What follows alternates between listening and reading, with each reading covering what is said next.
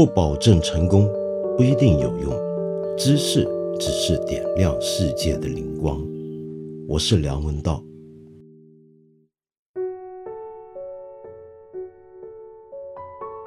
我有一句常常被人耻笑的口头禅，那就是众所周知。我的同事甚至还拿这句话跑去印在了一个托特包上面，一个手提袋上头。嗯，他们都说我怎么老说这句话？因为我我做节目或者什么很喜欢说啊，你应该知道，你应该听过，或者大家都晓得。但可能我说出来的事情不一定是那么多人都晓得的事情。但是我还是说了，啊，你应该知道，你应该晓得。那么觉得我这句话好像有点凡尔赛，其实不是的。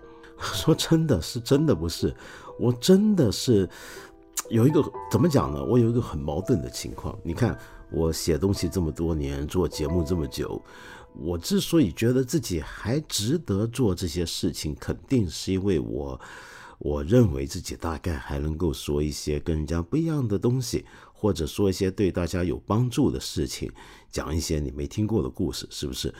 可是呢，我心里面却同时很矛盾的，总是有一种情绪，就认为，其实我说的这些事儿啊，天哪，人人都知道，或者说至少有一些真的专业的行家，他们是了如指掌。我写的这些玩意儿，说的这些东西，在真正内行人眼中，那简直就是笑话。我我真的常常这么觉得，有这种想法，当然一方面形成了一种鞭策上的动力，让我呢必须要好好的呃加紧学习，但另一方面呢，很好的地方就是让我心态比较和缓，就从来不会太觉得自己有什么了不起，或者尽量不让自己以为自己有什么很好的地方了，而总是认为。天外有天，人外有人。你比如说，像我们八分这个节目的听众，那里面简直就已经是卧虎藏龙了。所以你看，我每回做节目，我说你应该听过，你应该知道，其实是有道理的。比如说，我们有这么一位朋友，我以前也念过他的留言，他的名字厉害嘛，叫做莱西斯塔特公爵弗兰兹。他在上一集呢，我们介绍了一点缅甸的末代王朝跟。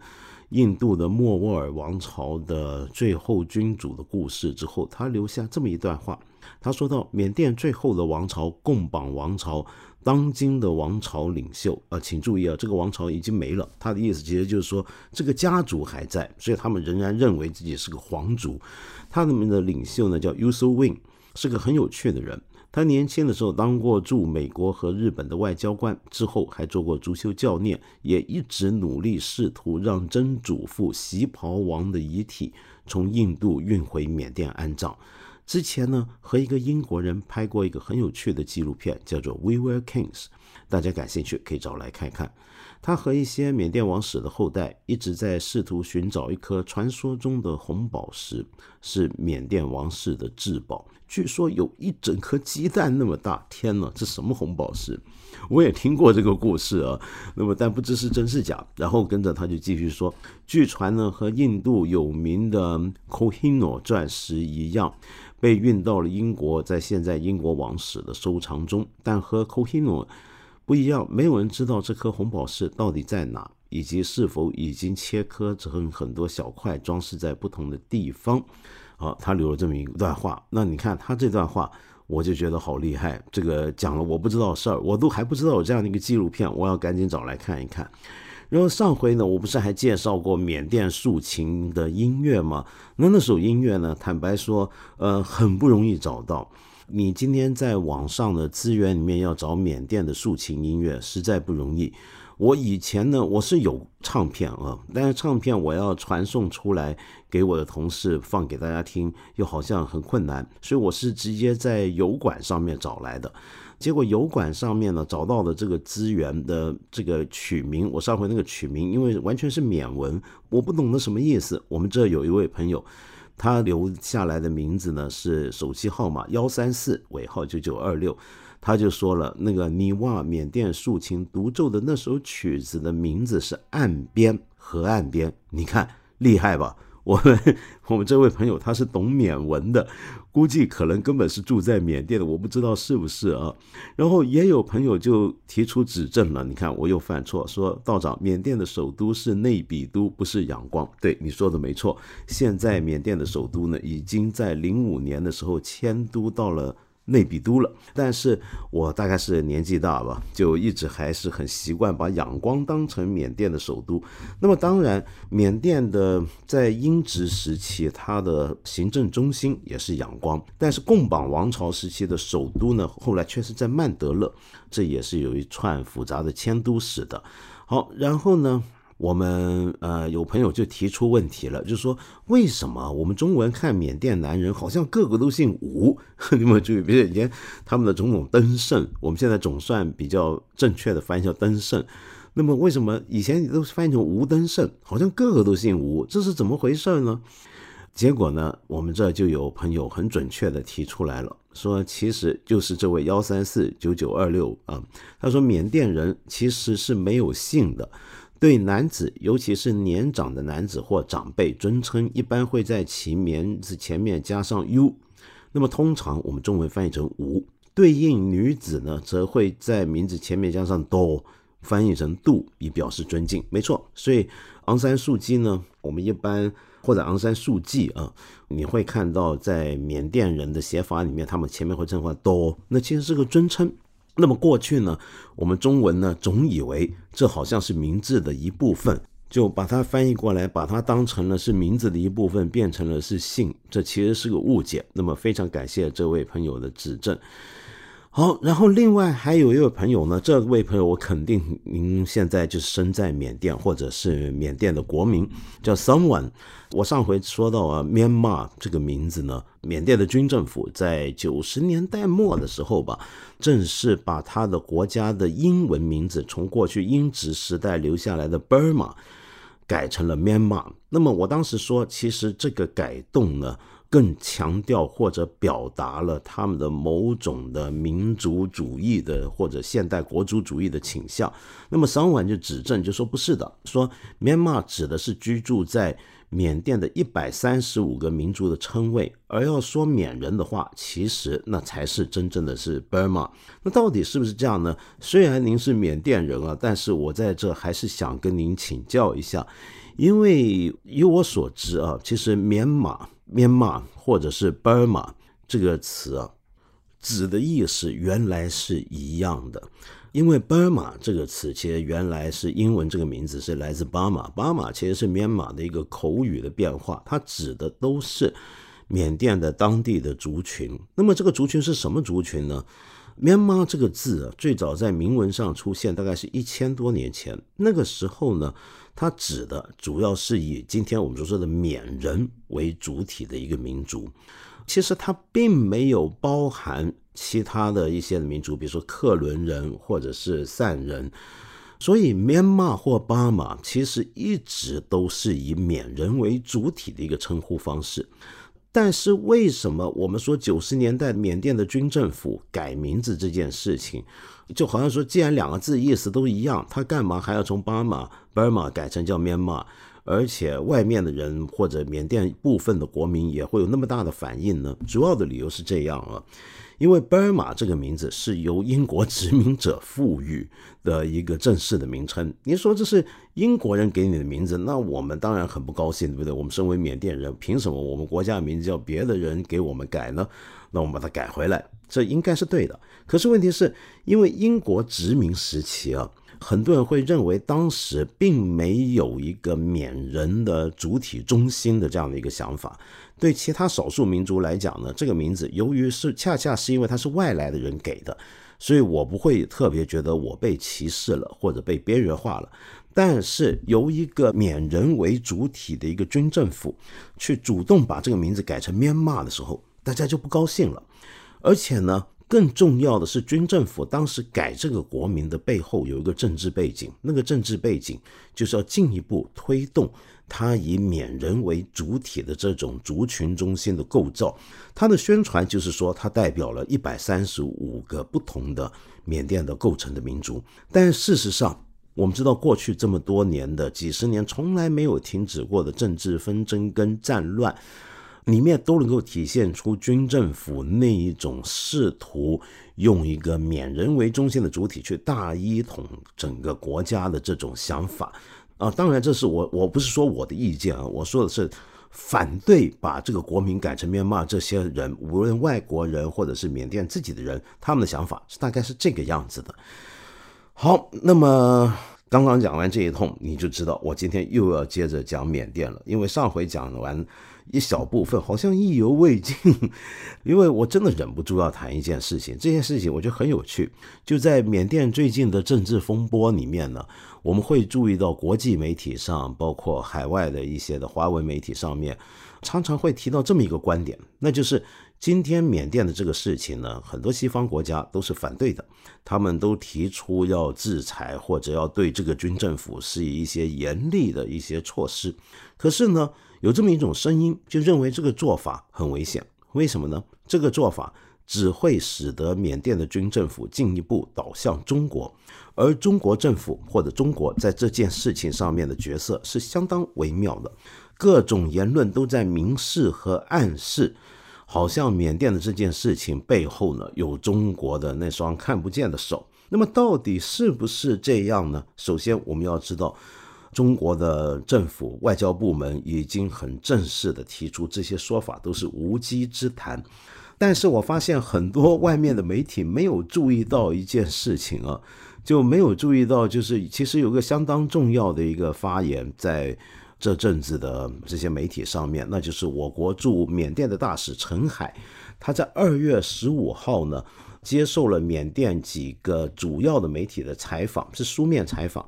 里面呢，他非常明确的，请注意啊，是陈海大使说的啊。他说：“我们希望缅甸各方在宪法和法律框架下妥善处理分歧，维护政治和社会稳定。”近日，联合国安理会发表主席新闻谈话，对缅甸宣布进入紧急状态以及昂山素季国务资政和温敏中等人被拘留表示高度关注，呼吁立即释放所有被拘留者。并鼓励按照缅甸人民的意愿和利益进行对话与和解。中方作为安理会成员参与了相关讨论，相信缅甸各界都已注意到上述情况。这个话是个典型的外交辞令，好像有点绕，但是你仔细一想，你就会发现陈海大使的意思是。联合国安理会发表的这个谈话，要求立即释放所有被拘留者，按照缅甸人民意愿和利益进行对话和和解。这个发言里面，中方是有份参与讨论的。那意思就是说，这个可能也就是中方要表达的一个态度。后面他还说，昂山素季主席领导的民盟同中国有着良好关系。致力推进中缅命运共同体建设，共同推动中缅经济走廊等务实合作。我们关注昂山素季主席等人士的处境。那么，所以你看，这里面其实又是在比较间接的表达了一种态度出来。那这个态度是什么态度？我就不多说，你应该也听得出来了。我想说一下我个人的看法。我一直对于这种刚才我说的那种讲法，我是很有距离。尽管我知道我有些朋友是这么认为的，为什么呢？主要的理由就是我们看一个很现实的情况。我们要知道，自从缅甸过去几年逐步民主化之后啊，他的执政党也就民盟，就昂山素季做主席的这个执政党，跟中国的关系确实是非常好，确实是非常好。我举个最简单的例子啊，比如说有一个在缅甸或者在国际上都很多争议的，在伊洛瓦底江上的一个水坝上游的一个水坝密松水电站。这个事情呢，其实是中国投资进来成要做的一个项目，这个非常大的一个水利工程项目。那这个项目呢，其实是由于一些争论发生的。由于这些争论呢，使得缅甸在民盟上台之前，就稍微军政府开始迈向温和管制时期，也就登盛总统执政的时候呢，他们是把这件事情给搁置下来。那么当时呢，昂山素季作为反对派领袖，他也反对去建这个水坝。但是你知道吗？在二零一九年的时候，昂山素季就已经向国民呼吁，希望国民重新考虑这个项目，我们是不是该重新支持这个项目，让这个项目上马呢？还不要忘了，二零一九年的时候呢，习近平是访问过缅甸的。那么当时都能够看得出来，跟民盟这个执政的政府关系是非常友好。这底下有一连串的项目都在推进，那这些项目包括了非常重要的牵涉到“一带一路”的重大项目，比如说皎漂港口，比如说从云南到曼德勒的高铁等等。也就是说，在民盟执政的这些年来啊，其实。中国在缅甸的投资或者市场开拓上是有相当大的进展，是离不开他的这个政府的支持的跟配合的。所以在这个情况下，我们很难说啊，其实中国是要支持军政府这个话，我觉得很难这么讲。二来，更重要的、很现实的考虑。因为现在有无论是缅甸国内或者是外面，都有些人有这种传闻，以为中国会跟军政府在一起，所以呢，对中国有些看法跟意见。那假如说这种看法变得很普遍，我们还真的是有这种情况的话，那你想想看，就算最后缅甸这个军政府以后长期执政下去，他跟中方友好，那么我们跟他有很多市场上往来等等。那其实也是很麻烦的，因为等于我们要面对一个可能不是那么友善，你到了民间之后不是那么友善的一个投资跟市场的环境，那么对于我们的资本跟我们的人员都不是那么容易。所以我觉得外面这种传闻，对于中国在这件事情面觉得是传闻，我个人是非常怀疑，非常有保留。我不认为是那么的简单，就大家不晓得怎么样，总是有这种形象，就凡是国外的一个政府发动军事政变，或者是有给人觉得是独裁的，就觉得我们跟他一定很好。那么这个我是觉得有点冤的啊。好，那么再回过头来讲。刚刚我提到了过去民盟时期执政时期，我们推进的几个重大的项目。那这些项目啊，里面其实牵涉到很复杂的问题。比如说，你说那条高铁从云南一直到曼德勒的这条高铁，它经过的地段那就是是散邦，这是缅甸的第一大邦、第一大省啊。用中文的讲法来讲的话，那这个邦里面太复杂了。他总共有十几支公开反叛的叛军，然后有几百个不同的民兵组织在这里面。那这里面我们要修建铁路，经过这个这个地带啊，是是很麻烦、很复杂，但他需要处理很复杂的政治情况。那处理这种政治情况，我们最渴望的就是你的政局是稳定的。是稳定的，才有可能成功的建设成这条铁路，以及将来保持它的一个健康的、呃顺畅的一个运转，是不是？那么谁能够让这件事情比较稳定呢？政局稳定呢？那这就说到就是缅甸的政局的问题了。就缅甸的政局，我们今年很多外国人看都会以为啊，这就是一个人民的声音、人民的选举的意愿的表达，对军人的一个一个专政之间的。一个对抗，但是缅甸的情况是远远比这个要复杂的多的。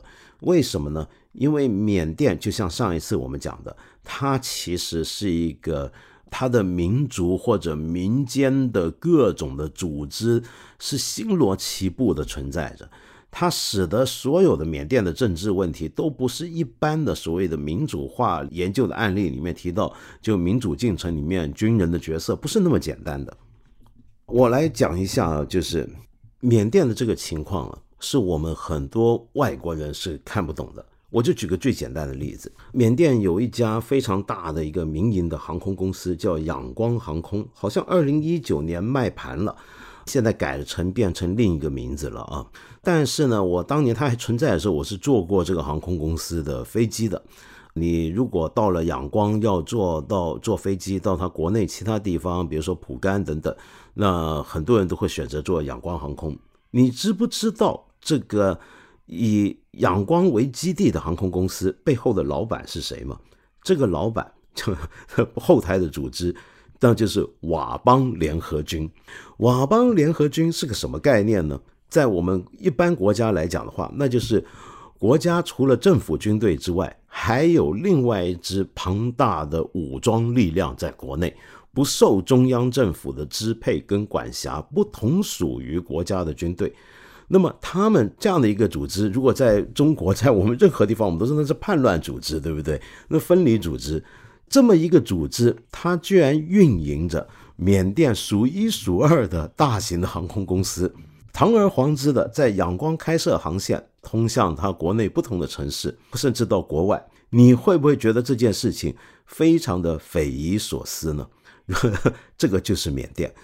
缅甸的现在存在的各种的民间的武装力量，我是数不过来的。有一些呢是已经停火了，跟政府，比如说佤邦联合军，其实就是他现在跟政府关系其实还不错的。所以大概就是这种情况，他才能够有这么庞大的一个经济势力蔓延全国，甚至成为全国最有钱的一个。我能说它是商业集团吗？大概就是这个意思啊。问题是，缅甸还有很多军事组织是非常独立的，甚至是公开的，跟缅甸的中央政府是叫板的。那么都保持着自己的武装力量，小的话几百人，大的话几万人，星罗棋布，分布在缅甸的周边不同的地方。尤其散邦，刚才我说过那个第一大邦啊，里面是特别多。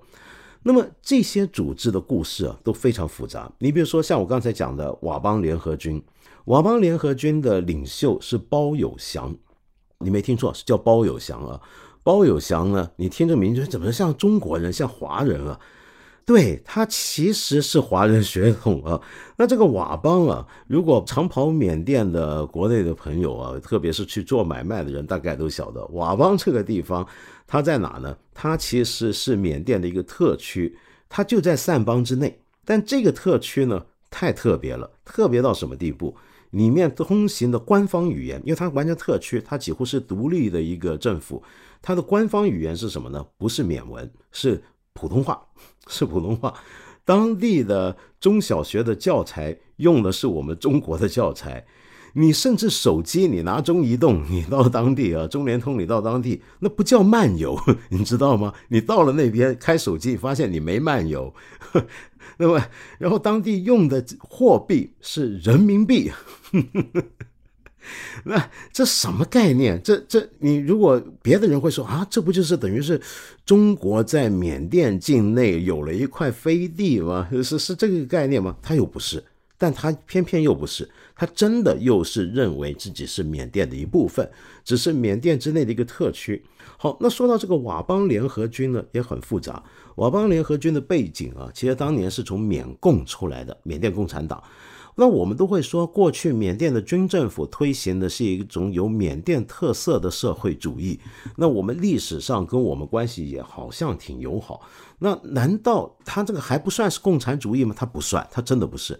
他当年的他这个军政府是为了要满足某些当时他的左翼跟共产党势力非常大。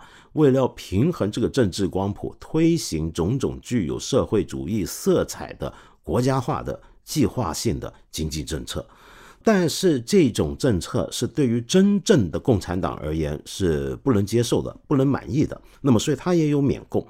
曾经在某个年代啊，比如说六十年代的时候，东南亚一些地方五六十年代的一些地方的共产党跟中国。都有千丝万缕的关系。我认识不少过去马共、印尼共产党的人，一些我有一些朋友，甚至是过去就是缅共的朋友，后来出来了。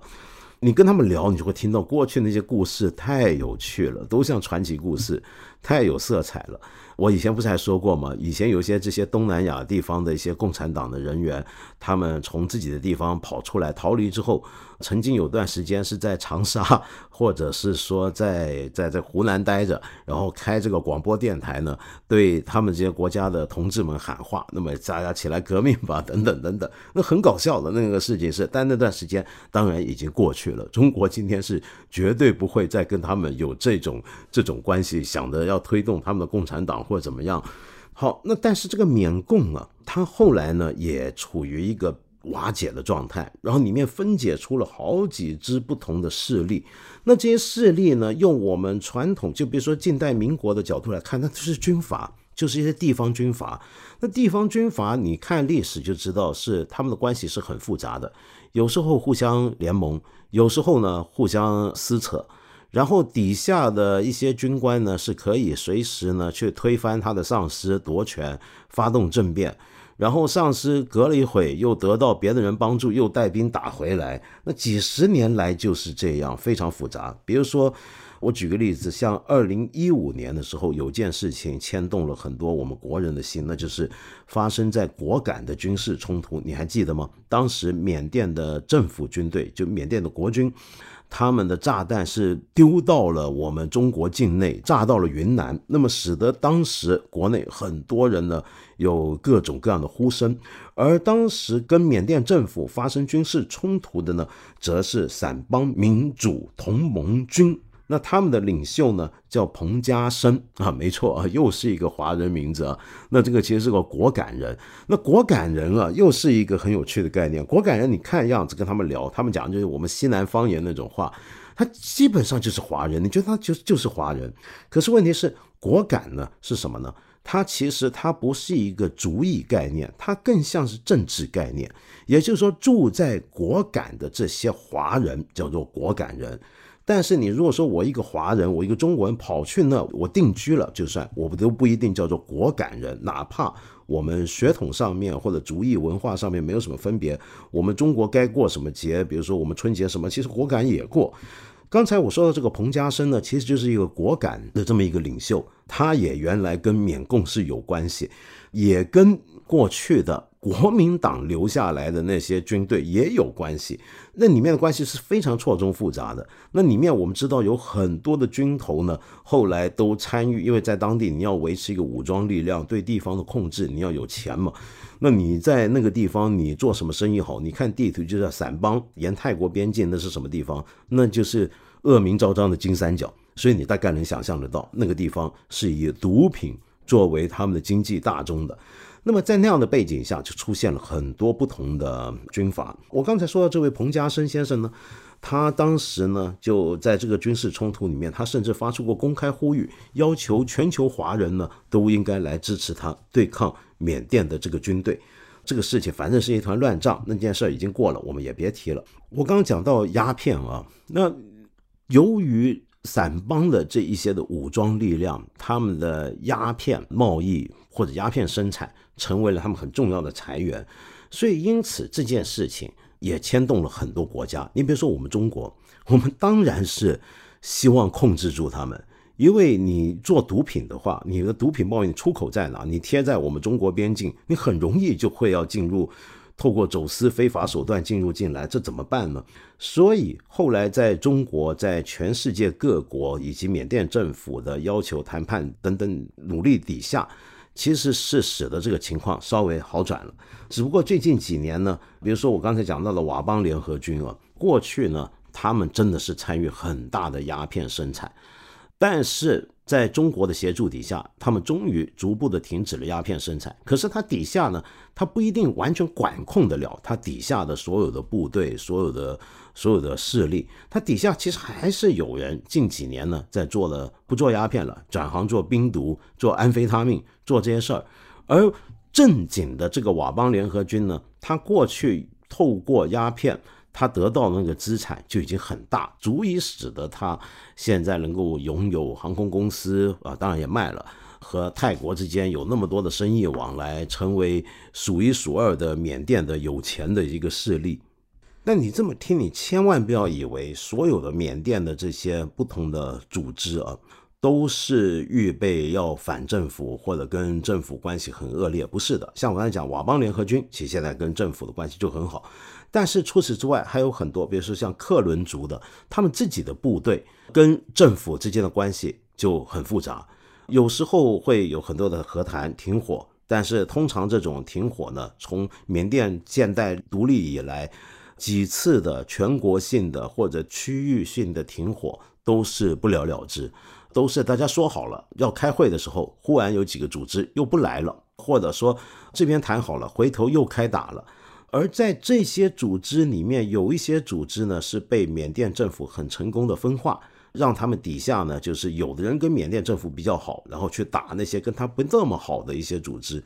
又或者在一些地区，缅甸政府没有实质的控制能力，那么他就在里面支持一些其实是雇佣军一般的亲缅甸中央政府的一些民兵部队。也就是说，缅甸现存的一些民兵部队跟组织里面，有一些其实是政府扶植出来的民兵组织，跑去对付那些。非政府的或者是反中央政府的这些民兵组织。那我们这么听下来，我们就会觉得头都大了。这是个什么样的国家呢？因此啊，就有一些学者，包括一位缅甸非常有名的历史学家，或者应该这么讲，在国际上今天对于缅甸事务最有名的一位独立学者，那叫吴丹敏啊。这个吴记不记得一开始说过，这个吴是个尊称，并不是真的是姓，因为缅甸人是没有姓氏的。那么这位丹敏呢？他就形容过缅甸这个国家是个什么样的国家呢？说它是个未完成的国家。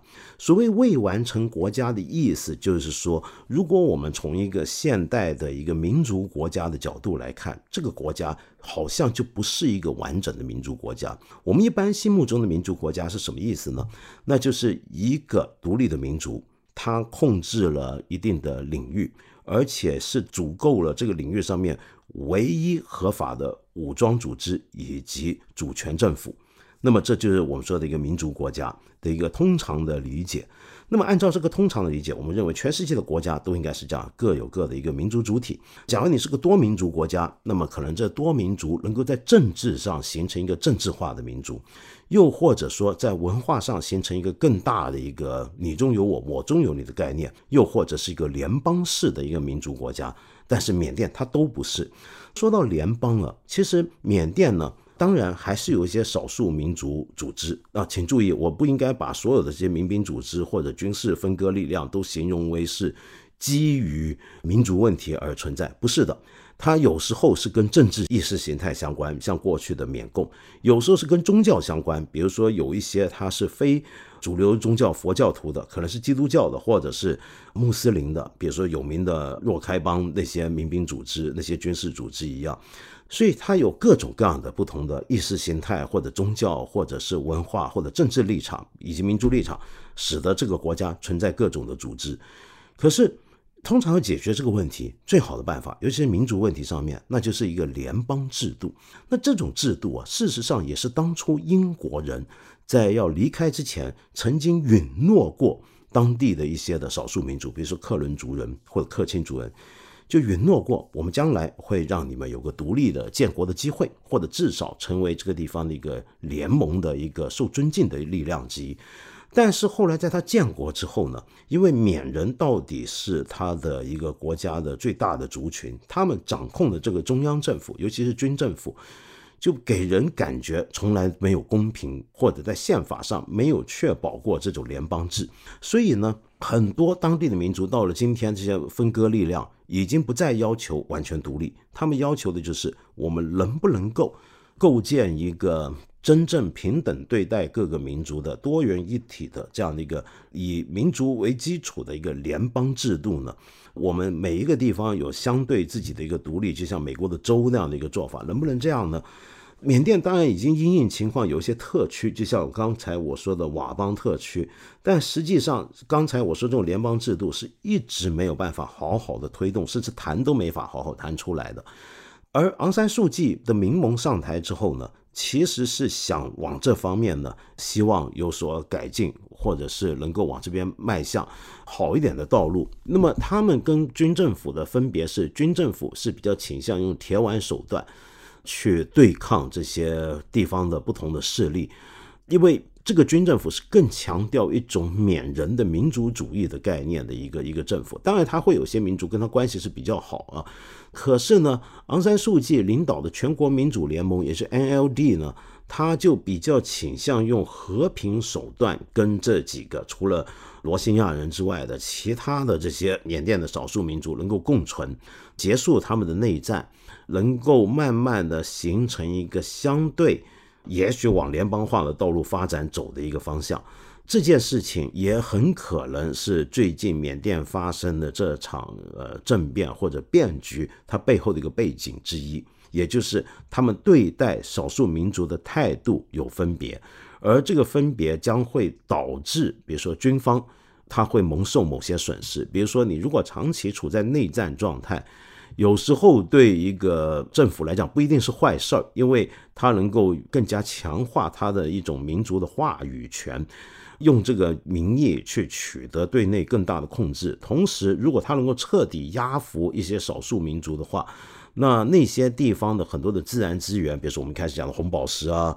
琥珀玉石很多资源都能够因此获得，但是假如你是和平解决，那这些东西可能就不是那么容易的。呃，你要拿就拿了。刚才这么复杂的情况啊，今天有些缅甸人聊起来会归咎于英国殖民时期，因为我上期节目不是说过吗？英国殖民的年代呢，他们对缅甸的统治其实是分三个区域。一个就是它核心的伊洛瓦底江江谷的，比如说以曼德勒、仰光等为核心的地方，它直接统治；有一些外围一点的地方呢，它不直接统治，它就采取的是一种间接统治的方法。再往外呢，它基本上就是不统治，它只是名义上掌控那个地方而已。那么这样的一种分而治之的做法，就导致了今天的乱局。但是我回过头来，我想说，你要了解。殖民是怎么一回事？殖民帝国到底是干什么的？殖民帝国之所以打下这么广大的江山，并不是为了耀武扬威，并不是为了要就纯粹是为了只觉得入侵人家把人家占下来很爽，不是这样，它是有利益的。尤其是在工业革命之后，在全球进入资本主义的过程当中，大英帝国这样的一个非常现代的、跟过去的帝国不一样的一个现代帝国。它完全是基于资本利益的考虑。从他的角度来讲的话，我来控制缅甸这个地方，我要的是什么？它的市场，我要的是它的资源，别的东西都不是那么重要。我最关心的是我的资源如何能够在这边尽量的获取，我如何在这边开拓最大的市场。但是，凡是让我的统治会有麻烦的东西，我都尽量不要碰。比如说，你少数民族那边问题很多，有些山区啊，你那个部落里面没多少人，我还要给你派人进去管你，管你管的不高兴，你还要跟我闹别扭，还要跟我作战，那很烦嘛，对不对？我我干嘛理你呢？我就最好别管你。所以殖民统治其实也是因应了它原有的情况，采取这样的一个策略。而它原有的这个情况是个什么情况呢？那我上期节目不是提到东南亚的政治或者国际政治，一直有一个很有名的一个讲法，叫做曼陀罗体系嘛，对不对？那我们今天就来稍微讲一讲曼陀罗体系又是怎么一回事儿。所谓曼陀罗体系啊，是这样的，你用中国人的概念来理解，它很简单，它指的就是朝贡。比如说，我们中国人的朝贡体系，这种天下体系，我们大家都大概很清楚。就是比如说，我们周边的国家，在我们中央王朝很强大的时候，他以我们为核心，然后要臣服于我们，成为我们的藩属，或者在名义上成为藩属，然后要定期的，有的时候是五年，有的时候甚至是十年，要来进贡，要来。派一些人，甚至有的时候是国家最中央、最核心的人来到我们的首都见我们的皇帝，等等等等，形成一个朝贡关系。其实东南亚的曼陀罗体系也有点像朝贡，但是又不太一样。什么叫曼陀罗？我们先来理解一下。你见过很多印度教或者藏传佛教的那种画啊，那种画面，那种或者唐卡，你会注意到它是一个方形的一个长方形或者方形的一幅很大的画。那那个画里面呢，就分成好几层不同的同心的正方形，但是同时里面又有很多圆圈，对不对？那这个圆圈或方形里面就会画着各种各样的佛或者菩萨的一些的照相在里面，那非常繁复的一组图案。那么这个东西叫曼陀罗。那曼陀罗是什么呢？曼陀罗其实是一个古代印度人的一种印度文化的一种世界观。我刚才说的这些印度教跟藏传佛教或者是密宗佛教、密教里面的这些话。它表达的就是这样的一种印度式的世界观。这个世界观是什么样的世界观呢？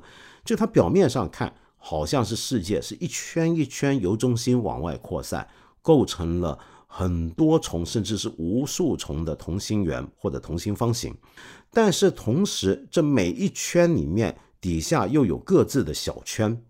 那这种各自的小圈就使得这个曼陀罗的形状更复杂了。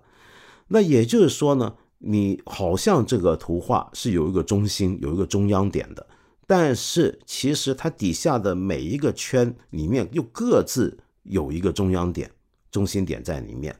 那么这是一种复数的曼陀罗。所谓的曼陀罗体系，指的就是在东南亚，从印尼一直到缅甸这么广大的领域里面，曾经长期存在有这样的一种政治的模式或者体系。这个体系呢，它是就像曼陀罗这种画一样，就是它上面呢是可以有不同的中央的，有不同的中心，但这个中心是多中心的。就每一个中心自己都有一个小圈圈，它这这个中心可以就是一个比较强大的势力，或者一个王朝，甚至是一个帝国。但是实际上，它跟我们所理解的那种强大的中央王国或者现代的民主国家绝对不一样。它真正控制的地方其实并没有那么广大。比如说，我们说历史上的高棉帝国，也就吴哥的那个高棉帝国。或者是满者伯夷帝国，也就在印尼的这个帝国，它其实并不都是我们想象中的那种像现在的政府一样能够统治整个疆土，直接的派官员下去管制，像中国这样，它不是这样的。它真正控制的地方其实只是它的首都跟周边的地区，而一往外走，其实那些地方已经都是半自治的、半独立的状态。那半独立的那个状态底下，再往外走，那就是又离它更远。但是大家在表面上都是以它为中心，比如说以爪哇为中心，或者是以蒲甘为中心，以吴哥为中心，大概是这样的一个概念。而它底下往外走的时候呢，到了外层，可能有一个国家，有一个有个小的土邦，这个地方呢，名义上是属于它的帝国或者它的势力范围，但是由于那个地方已经快要接近到另一个强大的中心的周边了，所以这个地方的人。他们要朝贡的话，他就不只是向你原来这个我刚才说的这个中心朝贡，他也要向隔壁那个中心去朝贡。因此就会发现，就是你的凡属也是他的凡属，我的凡属又是你的凡属。就一个人可能要同时这样向几个地方不同的中心去进贡，而这些不同的中心之间呢，会彼此竞争。会看谁才是这整片地区里面最中心的那个中心，有的时候是多中心，有的时候大家要争取的就是一元化的中心，而在底下成为凡属，比如说甚至成为几个中心的共同凡属的这些小国，它有一天它也可能会成长起来，它趁着它原来那些中心它臣服的中心衰弱的时候，它进一步崛起，结果它变成了一个地区中心，所以这是一个非常复杂的一个状态。那这个状态啊，其实在过去跟我们中国交界的我们边境很多地方，我们的统治手段是形成了有异曲同工的效果的。比如说，我们知道我们在明清的时代，我们对中国西南地区，也就接近东南这块地区，很多时候我们设立土司嘛，或者有头人嘛，这些人他其实就有点像曼陀罗体系里面的周边地区了。他一方面是中国的一部分。中央王朝、天下王朝一部分，但另一方面，它可能同时也要向强大的，比如说共榜王朝，要表示某种意义上的臣服状态。所以，这个曼陀罗体系，它不是，并不是跟中国完全无关的，它是接续到了我们中国西南地方。在我们中国西南地方历史上面，我们中央王朝对他们很少做直接的管制。这个情况，甚至是到民国，就我们早就说改土归流之后，其实到民国都还有这个情况。比如说，我刚才说的那些今天在缅甸的一些的地方的军阀，如果他是有华人的名字的话，你追溯他们祖先，那么很多人就是中国最后的土司的或者头人的儿子，或者是他们的后人，都是这样的。所以这就是他们原本的那个状态。因此，缅甸的问题在哪呢？就是他从一个过去的这么一种很曼陀罗体系的这么一种模型，慢慢要如何转变成一个现代民族国家，他这是一直几十年来都还没有被完善处理过的一个情况，或者还没有完善处理好的一个情况。刚才我说这种曼陀罗体系呢，它当然也是一个现代学者的讲法，主要就是最早很有名的一个我以前做节目介绍过的历史人类学家 Benedict Anderson。他提过类似的观念，但没有用这个曼陀罗体系的名字。真正用这个名字的人呢，是一个历史学家，是一个英帮英国人做过殖民地官员的一个人，叫奥利弗·沃尔特斯 （Oliver Walters）。那么他正式提出来这个观念。那后来再有一位人类学家，今天在国内很多人读他的书的，就是 James Scott。詹姆斯·斯考特他的《不被治理的艺术》那本书里面又进一步发展复杂化了这么一个曼陀罗系统。但是这个曼陀罗系统啊，它这个名字的由来啊，则是来自古印度，大概是公元前四世纪到三世纪左右，有一个很有名的一个印度人叫考底利耶。考底利耶呢？这个人呢？我们 A P P 看理想啊，其中一位主讲人梁杰老师讲经济学，梁杰老师他也介绍过，他对印度特别熟。你感兴趣，你可以听听他的节目啊，看他的文章。那么他也介绍过考底利耶。考底利耶是个什么人呢？你想想看，公元前三四世纪，那差不多就跟我们中国从战国到秦朝之间那个阶段，他就是差不多是那个阶段的人。当时印度也开始出现了一个。迈向某种程度统一的道路，那就是孔雀王朝的诞生。我们知道，孔雀王朝是印度有文字记录里面第一个统一了整个南亚次大陆的一个庞大的帝国。他的创建者、开国帝王呢，叫做旃陀罗基多一世。而旃陀罗基多一世是有一个顾问帮着他。创下一番伟业，首先先把西北印度统一起来。那个人是谁呢？就是考底里耶。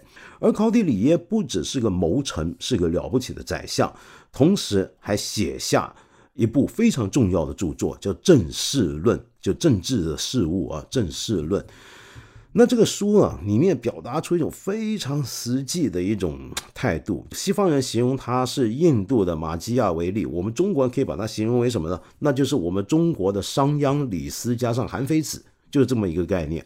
那考迪里耶在《正式论》里面提就已经提出过曼陀罗体系，只不过他那个曼陀罗体系跟我刚才讲那个不太一样。